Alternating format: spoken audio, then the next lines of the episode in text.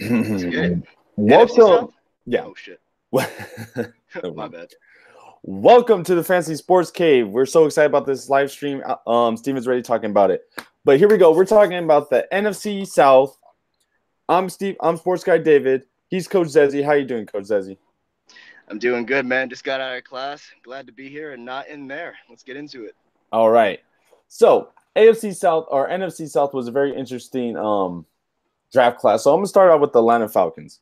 Atlanta, the Atlanta Falcons, I thought we are gonna get offensive tackle slash guard at the 12th pick. I got the position right. I got the guy wrong. So with the 14th overall pick, they selected Chris Lindstrom Lindstrom from Boston College. And if you if you've seen our NFL draft on uh, mock draft live, um, you would know that this guy, um, and, um, Alex Fernandez, predicted this guy going to the Vikings. And if you haven't seen that, definitely watch that. We definitely get a clip up of that. But it was it was pretty it was pretty funny when he was announcing the name. But this guy is 6'4", 308, um, and you need help on the run game and the passing game, protecting Matt Ryan. And Matt Ryan got another weapon in uh, Ridley. He was there last year, but now teams know about him more, so they're going to target him more. You got Julio Jones, Austin Hooper, and Devonta Freeman.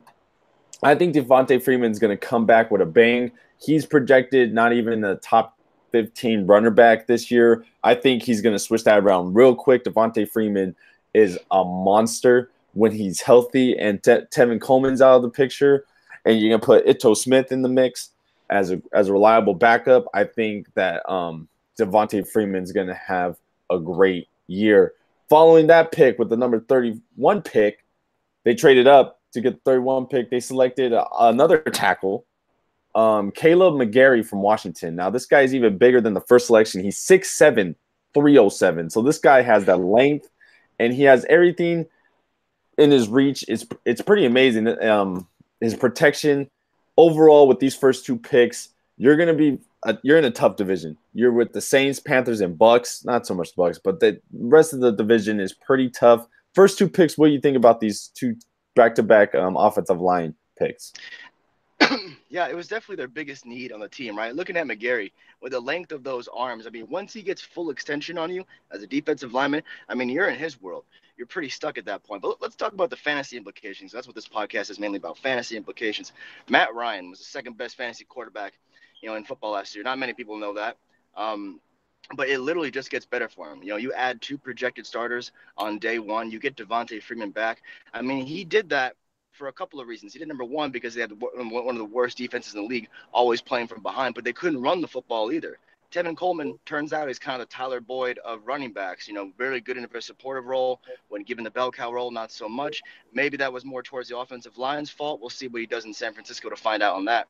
But um, I mean, Matt Ryan, you gotta feel good about him moving forward. You gotta feel good about all these guys: Julio Jones, Calvin Ridley, especially Julio Jones. I think we can definitely see some positive touchdown regression for Julio Jones this year. You know, no touchdowns through eight weeks last year. That's definitely not to be the case this year. At least I wouldn't think. Um, but I love these two picks, man. It was their biggest need. Um, and to the point you made about Devonta Freeman, man, I mean, he could he's going to be as good as he is healthy because we know what he is when he's healthy, and he's a top ten in the league running back. You know, if they can produce an average offensive line and he can be healthy, he will be a startable at least RB two asset in fantasy, if not RB one. He's one of the bigger risks take at the running back position. Can we say that? Like him, guys like him, Sony Michel, Kerryon Johnson, A, because we either don't know how much playing time or touches they're going to get, or B because of health concerns. So, you know, those are some of the risk riskier options down there RB2. Do you feel comfortable with Devonta Freeman as your clear RB2 with a big drop off to your RB3 or would you rather have him as like a celebrity RB3 and you went heavy with 3 out of 4 picks in the in the first few rounds to go running back? Where would you feel comfortable with Freeman? As of now, as of I, he has a lot of upside. It's just it's really risky, like you said. So I'm gonna go with the second option as a celebrity um, RB because I he's gonna drop. He's gonna drop in a lot of mock drafts. I don't know particularly where his ADP is at right now, but I'm pretty sure you could sneak him with a, a pretty late pick. And um, it's just all upside and risk because a lot of people are not going to take a chance on him, but I'm willing to take a chance. I would take a chance on him. I, am comfortable in both situations. I could have him as RB two, and mm-hmm. or RB three, maybe even a flex um, with RB one two numbers. So right. either way, either way, he if he stays healthy, this is a great upside. You got two tackles to help you, and then with the with the hundred eleventh pick, three rounds later, because they traded all their, their picks, three rounds later, the hundred eleventh pick, they got a they got a cornerback, um, Kendall Sheffield from Ohio State. Now he's capable of becoming a starter. He has great size, speed, and hands. Can make up his missteps with great aggressive hands. He always finds a way to get get in the way of those passes to the receivers. I could see him coming as a backup, playing maybe in the nickel, the smaller guys, or even tight ends. But um, what do you think? They they definitely needed a cornerback help. What do you think about this pick, Ohio State? Yeah, I would say that was their second biggest hole as a team last season was in the secondary. Part of that was because you didn't have a pass rush to speak of, but you know, um, you got to tackle one thing at a time. That was just the best value on the board, most likely to them at that point in the draft. Uh, I think the biggest thing had to be the offensive line, though. It, you had it had to be the offensive line. Matt Ryan's not getting any younger. You have to protect that man.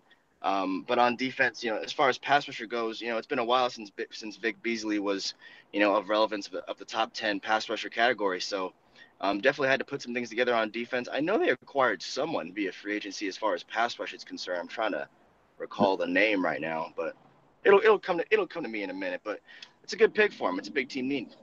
Yeah, Falcons, I think they really weird. They went to the Super Bowl one year and then didn't even make the playoffs the next. Um, they really dropped off, but I see them coming back. This is a tough division. We got the Saints and um and the Panthers. Maybe Bucks are still going to fall behind. But speaking of the Bucks, the Bucks, I said all season long last year that they were the worst pass defense ever. They had one of the best offenses due to the fact Fitzpatrick threw for 500 yards for three years, and that average carried them out throughout the season. But they had one of the worst defenses overall, really. So they got their man, best available with the fifth overall pick, Devin White from LSU. We talked about this guy. I had a feeling he was going to go there, um, but I tried to go a little. Um, I was thinking a little. This was like my wild card pick. I had Greedy Williams going there, um, cornerback, he ended up getting picked way later from the Browns, which I think he's going to be great. Can't wait to talk about that. But Devin White is fast. He can make an impact. You're going to know this guy once he gets on the field. You're, you're going to know, be like, all right, we got to stay away from that guy because that dude could tackle. He is fast. He's aggressive. He could wrap up. And it, it's funny because I'm saying this guy's good at tackling, but that's his job. But you see NFL guys, you, there's a lot of missed tackles throughout all the games. So, um, I'm really excited to see how this guy is going to be on the NFL level. Devin White, what do you think about him? I think he's what you need in an NFL linebacker in today's league. Someone who's sideline to has sideline to sideline speed, can cover running backs out of the backfield, but is an every down linebacker. Can be in the three technique. Can uh you know can start from the standing position in the outside linebacker. He spent he, when he first got to LSU, I think he was an inside linebacker, but unlike Devin uh, unlike Devin Bush, we'll probably talk about a little later. Oh no, excuse me, that's a different team. Uh, but yes, you know, he, multiple stances, you know, multiple uses, you know, extremely durable. As far as as far as I was able to to research, never missed a game in college. Coming out of the SEC, you know, the best best conference in college football, you needed you needed to hit with this pick if you're the Tampa Bay Buccaneers. You needed to hit with this pick right here. In a, in a in a in a draft class just fueled with all sorts of great defensive talent. You needed to hit on this pig. They decided to go with the multi-diversal or the versatile tool at linebacker. It's their biggest hole. They don't got a pass rusher. They don't have a reliable cornerback outside of Brent Grimes. He's going to be turning 36 this year. In other words, by the time they achieve relevance and get into contender, become a contender, if they can do that, he's most likely going to be over the hill by then. So that's got to be the next. But right now, they address pass rush as well as linebacker coverage in one pick. I love it. Yeah, they they they got two birds with one stone. Love this pick. All all the analysis, all the experts thought he was gonna go there. They were right. I was wrong, but they did address cornerback with their next pick, seven um um seven picks in the second round. They got cornerback Shane Bunting from Central Michigan. Now he has great size, six foot. I love tall corners. I rather pick a tall corner with lack speed than a small, fast one, just because how big they are and they could just put their hands up. Um, he plays aggressive. He isn't scared to square up with up against wideouts. These big name wideouts are going to be firsting like Julio Jones, Michael Thomas, even the, the secondary guys in there like Ridley and all. Um, he could be a little handsy downfield. There's a lot of uh, um, passing interference potential that he he had. or he could get that, but he had in college. I think that the the transition will help him with that. But um, he got. He, I think he's going to excel because he, you're in a pass heavy. Jameis Winston, well, Fitzmagic and Jameis Winston last year, they had one of the best passing, not the best. They had the the most yards passing. I it wasn't the best. The most yards passing through, throughout the whole season. You got Drew Brees and Matt Ryan and Cam Newton when he's healthy. Like that's a lot of passing. So they definitely need some cornerback help, which they got. I like. And then with the 31st pick in the third round, they drafted another cornerback, which I like. Jamel Dean from Auburn. Now, Dean is 6'1. He ran a 4'3 40. Now, that's pretty fast. Running backs barely get to that speed. And with that high end speed, could translate to NFL big body wideouts like Julio Jones, Michael Thomas. Just like I, what I said with the last cornerback. But like I said, they had one of the worst, worst um, pass defenses in the league. Hargreaves was a first round draft pick a couple years ago. He hasn't been as what they expected. First round, you know, first round potential. He hasn't been there. So they got they went to go get two cornerbacks in the second and third round. What do you think about those picks? I feel like with every there's certain divisions in the league where you look at them and go, okay, we need to get ready for that guy, or we need to get ready for these guys. When you look at the NFC East, you know the two things that stand out you know, outside the quarterback position will be Zeke and Saquon. You know, like you know, like those are the two biggest weapons in that division, probably. When you look at the NFC South, like as you said, you think of guys like Julio Jones, Michael Thomas, unanimous top five players at their position. So Tampa Bay, you know, being the one of the worst defenses in the league, this was a big step for him. Okay, Brent Grimes just harped on a second ago. He's turning 36 this year, probably one to two more years of relevance at best. Vernon Hargreaves, first round pick from 2015, I believe, has not panned out to what they wanted there in Tampa Bay. So these are some great picks. Um, the cornerback out of Michigan, Bundy, I believe, is it Bundy? That's his name. Yeah, Bunting. Yeah. Super, super underrated. You know, I saw his highlight tape you know, first of all, he comes from a big time program in Michigan under the Harbaugh system, right? Playing in one of the best conferences in the league, some of the be- best strength of schedule, big body corner, which is what you need. I, I, I'm, I'm with you, sports guy David. When it comes to the speedy nickel corner as opposed to the big bodied uh, main corner, I, I, I'd like to go with him as well because you don't have to go man to man. You know, you could set it up as a zone. He could be a big presence on the line, jam receivers the line of scrimmage.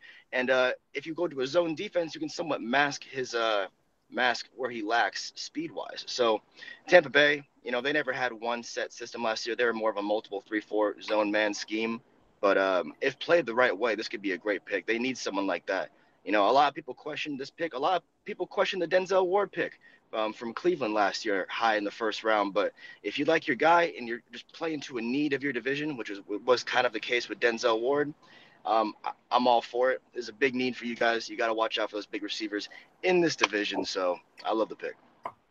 Yeah, I'm, those are great facts you threw out there because um, Buccaneers are going to be playing the backseat in that division for probably a good amount of time. So definitely get some young talent, and if they ever do come relevant, they'll be in their prime, ready to go. Moving right along. Now the Carolina Panthers haven't been in the playoff run since um, I can't really remember the last time they've been on a real playoff ago. run. Two years ago. Yeah. Last year they started out, I think six and 0, 8 and 0, mm-hmm. 8 and 1, and then they lost eight straight. It was crazy. They had a crazy drop off due to injuries. Um, McCaffrey was my boy. He he um he was just he's just my boy. But Cam Newton, shoulder injury, prone, all that stuff. So now the Carolina Panthers definitely needed a pass rush. Last pass rusher I believe that made relevance was Julius Peppers. He is now, I believe, retired and has a front office job somewhere. But Julius Peppers was the Panthers. You thought the Panthers, you thought Julius Peppers. So they needed a franchise name, franchise player to put the Panthers with. And I think they got it in the 16th overall pick. They got Brian Burns from Florida State. I predicted he was going to go with the Seahawks. He fit the Seahawks template of a, a mean, nasty defensive guy. But the Panthers got him at 16. That's great value. I, I don't think it was too high, too low. I think it's perfect. He had 15 and a half tackles for loss, 10 sacks, three pass breakups, and three forced fumbles that led the, the Florida State defense his senior or his last year there. He's great pat rush ability. He could get his hands up. Like I said, three pass breakups. He could always put his hands up on the edge on those screens. He always he's he's always interrupting the pass of the ball and uh, he he's fast as well. He ran a four five three 40 dash, and um, that's pretty quick for a defensive end. Um, some wide receivers barely get to that. So you got a fast, aggressive edge guy. I think will give you the edge um, in those big matches that you definitely need some pass rush. What do you think about uh, Brian Burns, Florida State? Yeah, man. Um, when I look at the well, first one, I look at the Carolina Panthers. You know, on offense, solidified bell cow, Christian McCaffrey got yoked this offseason. Okay, if you guys haven't seen those, but yeah, if you guys haven't seen those pictures yet, look it up. Okay, your boy's thick. All right, and he deserves to be to be recognized in those in the top three selections for fantasy this year. Um, you know, franchise quarterback in Cam Newton, still just 30 years old, still got a few years left with him at the very least. On defense, one of the best middle linebackers in the league, Luke Kuechly. He's right up there with Bobby Wagner. You got Thomas Davis Sr., a little on the older side, little on the older side, but still played at a high level last year. So I really wanted to see them address either the front seven or the front seven on defense or the offensive line. They decided to go with Brian Burns. I think for that value right there in the draft, I absolutely love the pick. Okay, he's going to come in there and be able to create some good matchups for himself based off, who already they, already have there and having to deal with guys like Luke Kuechly. What they kind of do is they kind of play a three-four under sort of scheme where the linebackers are almost slanted to a side pre-snap. So if you want to throw, go ahead and throw Burns on the opposite side of Luke Kuechly and just create matchups, like it, it, really is already in the scheme there for you.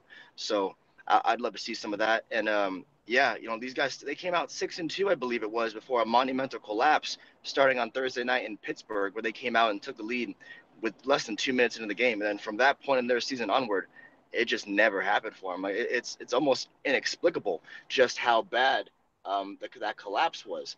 But um, yeah, I, I, love the pick for them. They were just average in the league from what I remember. I believe they were 17th. You might you might have more accurate numbers than I do on that.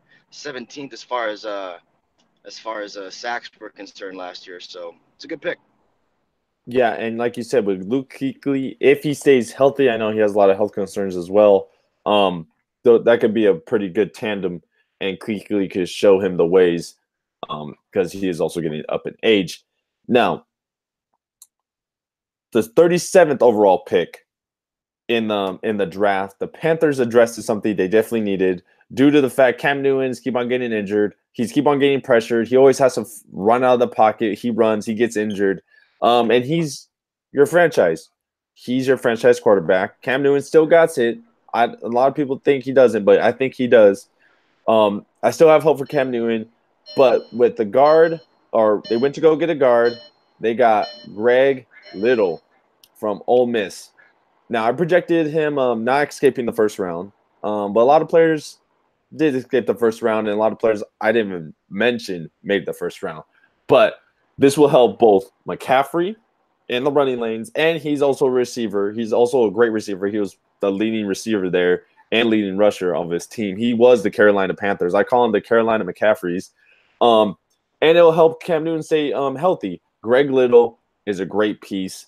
Big dude, big guard. You definitely need him in in, in Carolina to help the Panthers. Greg Little, what do you think about him? Yeah, so uh, front seven on defense and the offensive line, those are the two biggest needs they had right there. And um, from where they were placed in the second round, um, an average draft position, this seemed like a really good pick right away. And um, you're right, the Carolina McCaffreys is kind of what they felt like last season. Um, not, I don't want to put too much blame on Cam Newton. You know, Greg Olsen's a fossil at this point, and they really don't have a number one receiver. You know, they, they tried to take a stab at it four years ago when they uh, five years ago now. Shit, I'm feeling old. When they drafted uh, Kelvin Benjamin in the first round, he had a breakout fantasy campaign then. But since then, we, we we've seen nothing. We, we they drafted Curtis Samuel. You know, he hasn't turned out to be much uh, much Devin so far. Devin Funchess. You know, Devin Funchess actually turned out to be relatively productive, but once he finished his rookie contract, he tried to get paid. They weren't willing to pay him, and he moved on to Indianapolis. So you know, that that's the that's the third biggest need they had going into this offseason, but they really did address, I feel, their two biggest holes, which was the front seven and the offensive line. You know, you, you got your bell cow. If Cam Newton can just be a game manager and they can solidify things on defense, they can make a run for this postseason. But um, you know, I was gonna ask you a question, but I'm actually gonna wait until we finish our, our, our last team here. But um, I love the pick. Yeah, you definitely need to protect Cam Newton, but the the Carolina Panthers was very interesting. Got some insurance for Cam Newton, and with the I don't have the number pick he got in the third round, they went to go get their future franchise quarterback. I think he's my favorite quarterback in the draft. Will Grier from West Virginia. Now, I thought the Chargers were going to pick him up. I really liked him. Um, just his play style. He's a pocket passer. He lacks a little bit of a deep ball, but he's not afraid to throw it up there for your receivers. Um, he has great rhythm, and once he gets rhythm, it's really hard to stop him. And I just, I, I, I just really like just everything about him. I seen his tape, and I was just like, man, this guy. I see him in the NFL, but playing behind Cam Newton, or and and or if Cam Newton gets injured, I see him stepping in. I see him as one of the rookie quarterbacks this year, seeing some playing time very early in their career due to the fact because of Cam Newton's injury. There's reports that he is barely throwing. Um, he had a shoulder injury on his throwing arm. He's barely throwing right now in OTAs. So, um, if your quarterback's barely throwing a couple months before the NFL, they, they, he said he's on on pace to start week one, but I I feel like Real Grier will get some definitely some definitely get some playing time. What do you think about this pick? You like it? Don't like it? What do you think?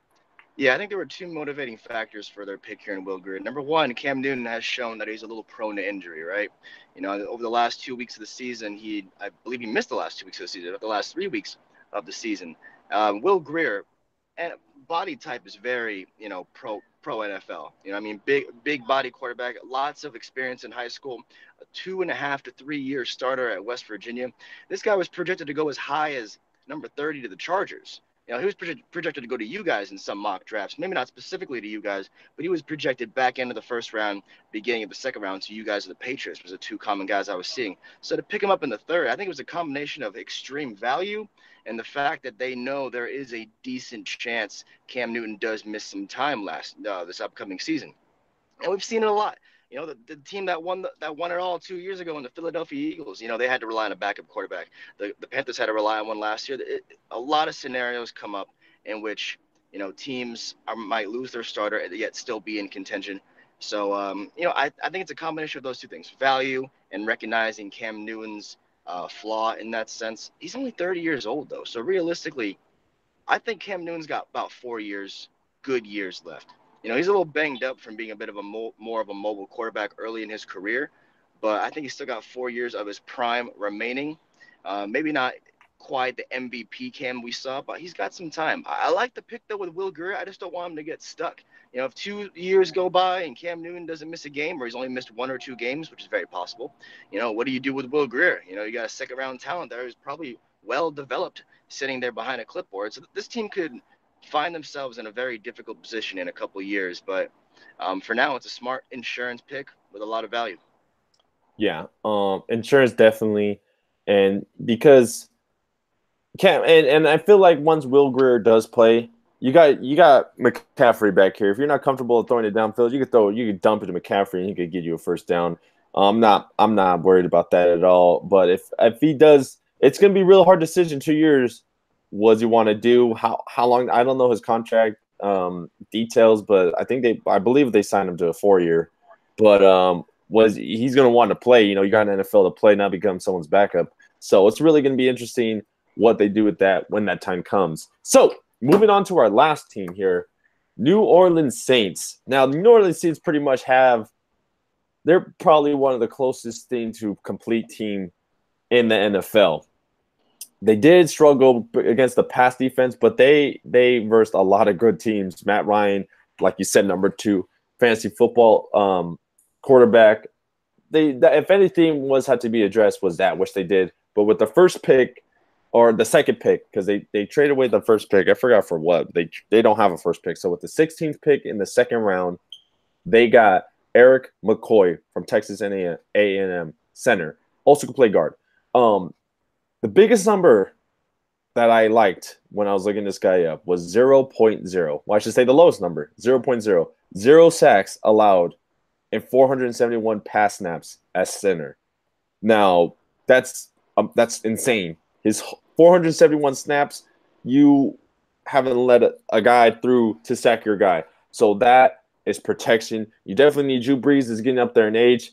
Any hit could take him out. Well, any hit could take anyone out anytime but he's a little bit there up in age. He really don't have an injury his uh, history. So um, but you definitely got to get the best value at 16th in the second round, and I think that is he he holds amazing value, like zero sacks. That's insane. I think they, they can move him onto the guard side or moving on one center. That front seven is is is not the best, but I, I have no problem with it now. But adding a guy like him could really solidify it and help both Kamara and Drew Brees with more protection. What do you think about this center pick?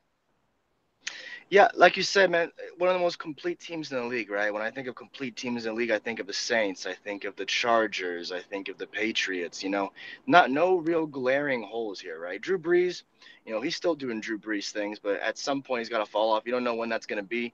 Um, with Latavius Murray and Alvin Kamara in the backfield there, but Alvin obviously getting a majority of the work. We'll see if they lean on them a little more this season. We'll see where Drew Brees is at, but until we start to see a decline, protect him, man protect him and give him weapons, and that's what they've done. They gave him Jared Cook, you know, a top five receiving tight end from last season, to go along with Michael Thomas in the receiving game. You know, you gave Alvin Kamara Latavius Murray, so Alvin Kamara, I'm telling you, Alvin Kamara is still going to be averaging almost 20 touches a game. But you know, your running back position in today's league is going to average nearly 30, if not more, touches a game sometimes. So they got a good guy there, um, a proven running back in Latavius Murray, not a Pro Bowl running back, but a proven vet in Latavius to spell him at the running back position. Um, on defense, you had a top, you had a top ten, even at times top five defense last season. You know, especially with the first round pick and Lattimore work, working out from a couple years ago or last year maybe. Um, so yeah, you know the, the Saints. I mean, they it's two years in a row now. Two years in a row, brutal, absolutely brutal playoff exits. You know, some of the worst. You know that we can absolutely imagine with the miracle of Minnesota, and then this bullshit from last year with with, with LA. No, no disrespect to the Rams fans. But um, yeah, you know, no glaring holes. Solidify that line, protect your franchise, and give him weapons. And Drew Brees is still that guy. Yeah, he will always be that guy. He's capable of throwing five thousand yards any season. I see him throwing five thousand yards again this season.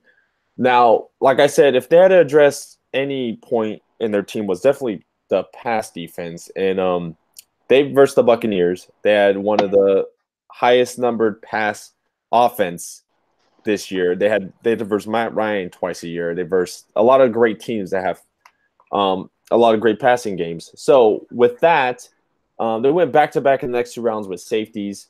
Also could play just defensive backs in general. Um, third pick in the fourth round, they selected Chauncey Gardner Johnson from Florida. Amazing value, 105th overall. He was projected to go in the late first, early second, maybe slip into the third and that's where he early third, and that's where where he he landed. Um, dude, he has amazing range over the top, and he can play inside, outside, large tight ends or nickel. He's versatile, and that's what you need because let me give you a quick example. The Chargers lost to the Ravens week 17 or the last game, week 17, uh, 16. 16. Um, and we just got stomped. We got stomped. We versed them rematch in the playoffs away. And what we did was we lacked a lot of linebackers. So what we did, we moved Adrian Phillips, Pro Bowler, special teamer, Pro Bowler, safety, to the linebacking position, and we moved Derwin James. We had four safeties out there at once, pretty much, and um, they they used them as a linebacker, as a nickel, and guess what? Lamar Jackson only threw for not even more than 150 yards. So I feel like they can use that same template, throw them in, throw them in the tight end spot, throw him in the nickel spot. You could even throw him at the little like a linebacker slash nickel back. I feel like they could just use. He's so versatile. I feel like they could use that to their advantage with this. A couple picks um later, they got another depth player, Saquan Hampton from Rutgers. Big hitter. This dude is a big hitter. He can force the ball out in the open field. If you're if he's one on one with you, you better watch out because he could definitely make a forced fumble at any second. I see him as a backup depth player, safety, defensive back, nickel back, all those positions. Like I said, with uh, Gardner Johnson, can also make a special teams impact. Special teams um, is really, really actually an important role to have. You got these depth players. They, a lot of these depth players, that's the only time they get some playing time. So they're definitely going to make um, what they can out of it with both Hampton and Gardner Johnson. I think these are great picks to address the not the greatest pass defense in the league if you want to become Super Bowl champs and get to that next level. Yeah, I 100% agree. I 100% agree. This team is. I, don't know how many more chances they're going to get. You know, I, I want to see this team succeed so bad, especially now that we've seen uh, two just brutal playoff exits. Um, what do you think the ceiling is, or if not the ceiling, what is your prediction for the Saints this year and how far they're going to go? It's funny you asked because we got Furman Hernandez. What's up, Furman? Um, the Furminator asked us who you think has the biggest chance of making the uh, winning the Super Bowl, and we haven't made any predictions yet, but this is my first one. I think for the NFC, it's going to be between the Rams and the Saints. I think the Saints really do have a good shot. You got Kamara, you got Latavius Murray. Um, their backup was Mark Ingram last year. He moved on. Latavius Murray was from the Vikings, I believe, and he he has some spur too. So it's it's going to be pretty interesting how they involve him into it as a backup because I know there's another running back fighting for that backup role. I just can't remember his name. Um, but I think the Saints have a real good shot. They they beefed up that defense. You got a great a rush defense or pass pass rush defense, and you got you got Michael Thomas, one of the best wide receivers in the game. Arguably, maybe Davante Adams and Hopkins is up there fantasy wise. But I think the Saints got a real shot, and if um, hopefully luck is on their side this time because, like you said, I don't know how much chances they are going to get due to the fact that Brees is getting up there in age. Who's their who's their backup quarterback? Or they got that Taysom Hill guy, um, but they could use him. But I don't know if as a starter quarterback. But um, what do you think NFC wise? You think the Saints got a shot? I think they do. I, I do, but just to touch on your quarterback point real quick, Taysom Hill is the back of it, but they also got Teddy Bridgewater, who they signed back Teddy as B, well. Forgot about that. Uh, he was actually offered way more money to go play in Miami, but he said no, either A, because he recognized his function, or B, because, or both, maybe because he was co- also comfortable in New Orleans. I mean, they've probably basically told him at this point, you know, ride it out and you'll have the keys to the kingdom in two or three years. Teddy B still just 27 years old, I believe, if not younger at this point. So, I mean, he could definitely still turn into your franchise somewhere down the road. I think he's more likely to take the reins than Taysom. I mean, Taysom's more of a gadget player, but no disrespect to Taysom. He's out there on special teams. He's out there playing fullback. He's out there. He, he, he might kick a field goal next year. I, I don't know. But, you know, um, as far as my prediction goes, you know, um, I'm not sure our, our, our, fan here, I'm not sure whose team he's a fan of. He's a Raider uh, fan. He's a Raider fan? That's, yeah. That's cool. But, um, yeah, man, my prediction from this division is actually leading towards the Atlanta Falcons right now. I'm actually leaning towards Atlanta. You know, finishing with a uh, the third best offense in the league last season. You know, you uh you had four of your top five DBs injured at one point of the season. Absolutely brutal. Deion Jones injured, missed significant time. Uh, you know, with with the changes you've made, if you if if this off the offense is going to be good but it's going to be good in a different way. It's going to be a top three offense that can actually run the football and control the clock. Uh, with some of the with some of the acquisitions they've made on defense and retaining Jay Alford on the outside, uh, I have big hopes for this team, man. And you know, it's it's got to happen at some point. I, I should be taking the wait and see approach I do with the Patriots. I'll see it when I believe it, but um, I feel like I already did kind of see a little bit last year. I don't really have too much faith in the Carolina Panthers at this point in time. Um, I think they could be a fringe playoff team, but right now the division crown for me is going to go between New Orleans and Atlanta. But right and right now, I'm semi leaning Atlanta. Furman says Atlanta always comes out short. Now you made a lot of valid points, and um, I think it's going to be a battle. It's going to come down. I haven't seen the schedule yet.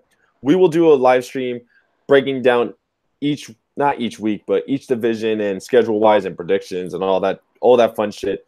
But mm-hmm. I think Atlanta does have a lot of. I, am telling you, Devonta Freeman's going to come out and he's going to. I feel like you could sneak him. I need to find his ADP and and find out if it's worth it because I think he, he has to be falling out at least the first four rounds at least. I, I remember when I'm doing mock 38. 38? Mm-hmm.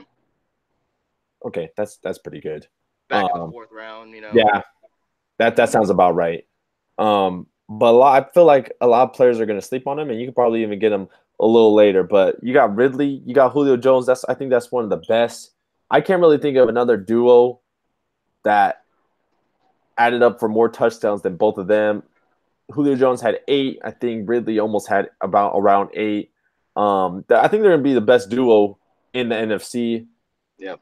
Uh, I can't think of another one. Davante Adams and Valdes-Scantling. Nah, I don't really got a great duo there. Um, you might look at Cleveland, honestly, at this Cleveland, point, what they got. Jarvis, not a Class A, I gotta see, Class B. I gotta see it to believe it. Yeah, he didn't really make that much noise. I know he has a lot of receptions. He's like fourth in the league coming into the league four years ago in receptions. But um, we really got to see how that pans out. But I think Atlanta really has a sure shot. They got guards. Yeah. They got a great they got a great defense as well. It's just it's just gonna see. I think it's gonna come down to like one of those situational things where like who has the most wins. It's come down to the tiebreaker. But I, I can see both Atlanta and and um, New Orleans in the playoffs, which is gonna be interesting. Um, did Patriot pick up any tight ends? Um, no, they didn't. I believe they.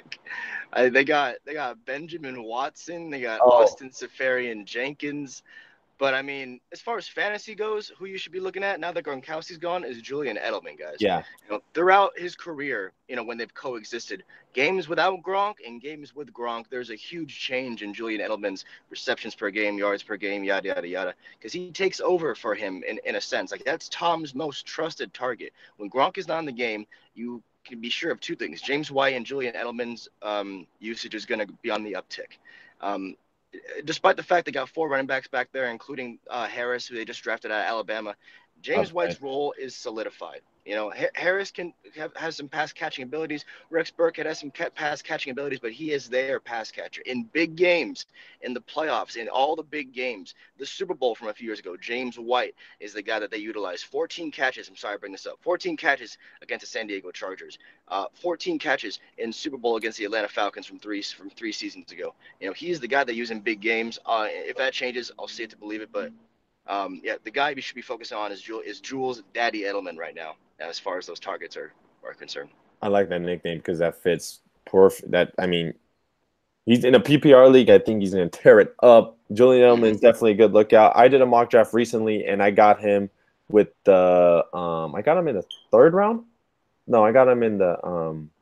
Yeah, third or fourth, I believe. Third, fourth round. I see him where he's getting drafted at, but um, Sprong gone, Benjamin Watson, and then they got what was the other guy? Seferian Jenkins, Austin God. Seferian Jenkins. Well, Benjamin Watson, I believe, got suspended for the first four games to PEDs, and Stefanson, I, I mean, he didn't make noise when he was at the Cardinals, but Cardinals didn't really have a quarterback. So I mean, Tom Brady can make any quarter or any wide receiver or any anybody good. So, um, but Julian Edelman, Julian Daddy Edelman is definitely mm-hmm. a go-to pick. But yeah, the question you said you didn't you wanted to ask until we're done with all the teams? What was that question? Oh, oh I, I, was actually just going to ask you your, your, division predictions. I was I was oh. going to get your take on that. That was all. Um, yeah, it's going to be a tough one, but if I had to pick one, um, I think it'll go. I'm gonna lean towards Saints a little bit more. I like Drew Brees and what he's capable. I see what he's capable of. I I know Atlanta. I'm definitely giving the Atlanta Falcons a lot of credit too, but I think it's gonna go via. It's gonna go Saints via tiebreaker. I think they both get 11 and five but it's going to go to the tiebreaker to um, Saints. I think the Saints will win more division games than Atlanta. So I think it'll go Saints, Atlanta. I think Panthers will land in three, and then I think the Buccaneers are just going to stay last. What yeah, about you? I, I think a lot of people agree with you on three and four for sure. I mean, I think the Bucks are definitely going to pull up the rear this year, you know, and I think uh, Carolina is a lot of people unanimous to finish as number three. Um, yeah, so right now I'm I'm, I'm going to lean Atlanta for who I think is going to take the division. I'm going to lean that way for now. Um, I think this is only the second division prediction we've done so far. I know we, we predicted the North, the AFC North, and I n- predicted this division. Have we predicted any other ones so far? NFC, the NFC West and AFC West. Yeah, I had Chargers, right. AFC West, NFC NFC West. I have Rams, but okay. I have the Niners finishing second in the NFC West over the Seahawks. Yeah, that's a tough division. Yeah, that's, that's, that's a tough. We might see three well. teams come out of there. We might have to see three teams come out of that out of that division yeah. right there. I think it's going to be two teams coming out of this conference or this division rather. I think it's going to be Atlanta and uh, and New Orleans. I think we're going to get Dallas and Philly. I think we're going to get the Rams plus one. And uh, who am I missing? Oh, in the North. And then in the North, you got three teams that can obviously get in. I'm going to go with the Bears and the Packers yeah. there so far. All these great teams is going to be pretty interesting how who ends up where because who's going to surprise us the most and where are they going to land? One every year. So it's yeah, one every year. Um, oh, I got so a good question for you. Okay, bring it. Who is going to be this next year's Jacksonville Jaguars? A team that was in contending the year prior, maybe not, maybe not as quite far as the Final Four like Jacksonville was in 2017, 2018 when they got to the title game, the AFC title game that is, and then they fall off and do not make the playoffs. So, is there a team that screams Jacksonville Jaguars to you? Someone that made the postseason that will not be making it this season? Um, if I have to go with someone, um, it, this just goes with my other prediction I make. I'm gonna go with the Seahawks because I think I, I Doug Baldwin's out. They got DK Metcalf. I love all the upside. They got defense. They pound the defense. But I think the 49ers are going to find their way to sneak in via tiebreaker as well. And I think the Seahawks are not going to fall off. I think they're just going to get a shitty hand drawn to them. And the 49ers are somehow find their way in the playoffs, and the Seahawks are not. So if I had to go with anyone, it will have to probably be the Seahawks. All the other teams, I see Cowboys, I see Eagles, I see Bears. I see all the AFC teams, Patriots, Colts. I see all those teams going. But if I had to pick one, it'll probably be the Seahawks and the 49ers taking their spot. If anyone. I know that's bold. I love this. I love DK Metcalf to the Seahawks. I love their team is great. Their defense is great. But to go with my prediction to solidify my prediction, I'm I'm I'm standing my I'm holding my ground on this. Uh, I think the 49ers are going to steal that second spot, so the second um, wild card seed. Okay. I mean, I could see them both having winning records, but obviously just one will get in. Um, it's not that bold of a prediction. I mean, when you're in a when you're in a division with a team like the Rams or the Chiefs, you know, maybe not, not maybe not so much the Chiefs anymore, but when you're in a team with a division like the Rams, you know, high, like unanimous, high-powered offense, top 10 defense, or at least top 15 defense, you know, you're almost playing for second place automatically. So it's not that bold to say they wouldn't make it. I'm, I'm gonna go. It's a good pick though. I'm gonna go with uh, the Houston Texans. I'm gonna go with the Houston oh, yeah, Texans. the Houston Texans. Oh, yeah, you know, I just, I just, you know, you really didn't do enough, in my opinion, to solidify the offensive line. Um, meaning meaning like I, am looking at this for potential risk. You know, I just got out I just got out of class right now, a nursing fundamentals class. We write a lot of things called nursing diagnosis, right? At risk for blank, uh, patient at risk for blank. Deshaun Watson is at risk for getting fucking broken because he got hit 64 times last year via sack, and um, you know they haven't really done much to address it. Because of that, he's at risk for injury once again. And if he goes down, the whole team goes down. You know, De- De- DeAndre Hopkins is all of a sudden nowhere near as valuable. You know, Lamar Miller and the rest of the offense nowhere near as valuable. That defense is great. J.J. Watt and Jadeveon Clowney, that's awesome. Two two top ten pass rushers in the league. You're, you're not going to be any good if you're on the field 90% of the time. So I just uh, I'm fearful for that in their offensive line, and I think they're a strong candidate for a team that made the postseason last season, even won their division, but uh, will not be joining the dance this season. Well, I'm glad you brought that up. We're going to talk about that next week when we talk about the AFC South, but might as well get into it now. But Deshaun Watson did get sacked 60 plus times. He had a collapsed lung at once, one point of his time. He he just riddled with injuries. And um they also had a very, very easy schedule. Probably I think it was the easiest schedule in the league. That's what that's why they won the division. You see them versus the Colts and they just got mopped up. You didn't even see the competitiveness come out. Just they did address stuff on the offensive line. You're right, not enough, maybe you need a whole another line. You need depth players. They and who's their back? I can't really think who their backup is. So when Watson is down, and it's it's pretty interesting no that, you, that you said once he's injured, De- DeAndre Hopkins is going to be absent, and I think that's what some players, some fantasy players, got to put in mindset. Like, okay, if Watson's out, um, Hopkins is not going to get a lot of throws to them, or not good throws. He could he could catch whatever gets to him, but it's not as good as Deshaun Watson. Deshaun Watson is an MVP. I think he'll win an MVP before his career is over. This dude is talented. Yeah. He is mm-hmm. talented. You just got to. I I feel like the Texans should have addressed it. Their whole draft to offensive line, seven picks, seven guards and tackles, and a center. You would have got a whole line. I really, I really, I really strongly wish they did, but they didn't. They got a couple, but um, Texans, I can see falling out. I see the Colts winning that division will freeze up another um uh, another wild card spot for maybe like the uh, Jacksonville maybe Jacksonville Jacksonville right now, but I don't know. I, th- I think two teams are going to come out of that NFC North as well. But to touch on your Hopkins point real quick, you know, I, I can't contradict myself because what I've said in the past is like, no matter who's throwing the ball to DeAndre Hopkins, he still produces. Like, yeah, he still produces as a fantasy asset, but just as an offense in general, you know, their upside is going to be capped.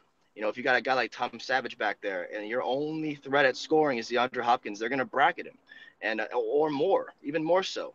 You know, he he'll still put up points fantasy wise. He is as safe a pick as you can really make fantasy wise in DeAndre Hopkins, but the upside will be capped. The entire team's upside will be capped.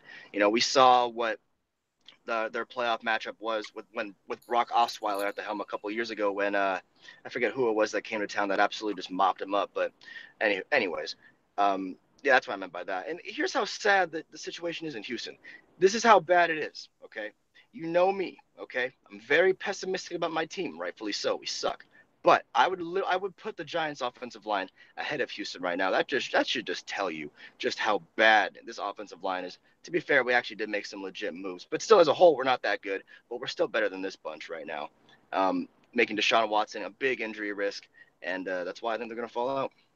Yeah, there's a lot of teams you could put that have a worse record than the Texans over the Texans offensive line just in general. There's a lot of teams that did a lot worse than them but have a better offensive line. So it's gonna be interesting. You talk about that because next week we're gonna talk about the AFC South. Um, yeah, we're gonna talk about the AFC South. Nick Foles. Um, they got they got they got Josh Allen back there, and he's gonna tear it up. I think they're gonna solidify that defense back to once it was when it once was. So it's gonna be pretty interesting to see that. Um, Coach Zezy, where can they find you on social media?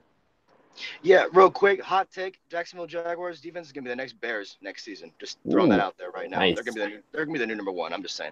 But um, yeah, as always, you guys can fucking fly. Yeah, yeah. As always, you guys can find me at Coach Zezy on Instagram and Twitter. Um, Sunday afternoon, me and Alex Fernandez will be doing the MMA podcast following all the uh, the events in Stockholm, Sweden, Saturday night, Smith versus Gustafsson. and uh, yeah, we'll be back at some point next week for the NFC for the AFC South. There we go. There it is. All these divisions is hard to keep track. If you want to find me, you can find me at Sports Guy David, both Twitter and Instagram. And keep your eye out for the Nose Nose Fantasy Football page. I'm definitely getting that in the works. I'm um, gonna have a lot of fancy stuff. Hundred followers, every hundred followers, I'm doing a giveaway. Um, so hopefully by the NFL season, that'll be starting. Me, me, that'll be me and Coach Zezy, um, taking care of that. Um, fancy old fantasy stuff. We do M- NBA podcast. The finals are on right now. Raptors won game one. Crazy. We're covering L- um, doing great. Vela 14 goals, 15, 14 games. It's crazy. LA Galaxy, all that fun stuff. Great photography from all our team. If you want to find any of us, you literally click in Fantasy Sports Cave into any any social media outlet, and we will be there with information. Oh, the LA Sparks they kick off um, today. The, the, they have their season debut. Derek Fisher, cool interviews with him. Um, check that out on the website, Fantasy Sports Cave website, Fantasy Sports Cave Instagram, Twitter, all that fun stuff. So um, there you have it. Next week, sometime next week, most likely Tuesday, we're going to tackle the AFC South, Jacksonville Jaguars, Colts, Titans, and Texans. So there you have it. I'm Sports Guy Dave. That's Coach Jesse. I'm out.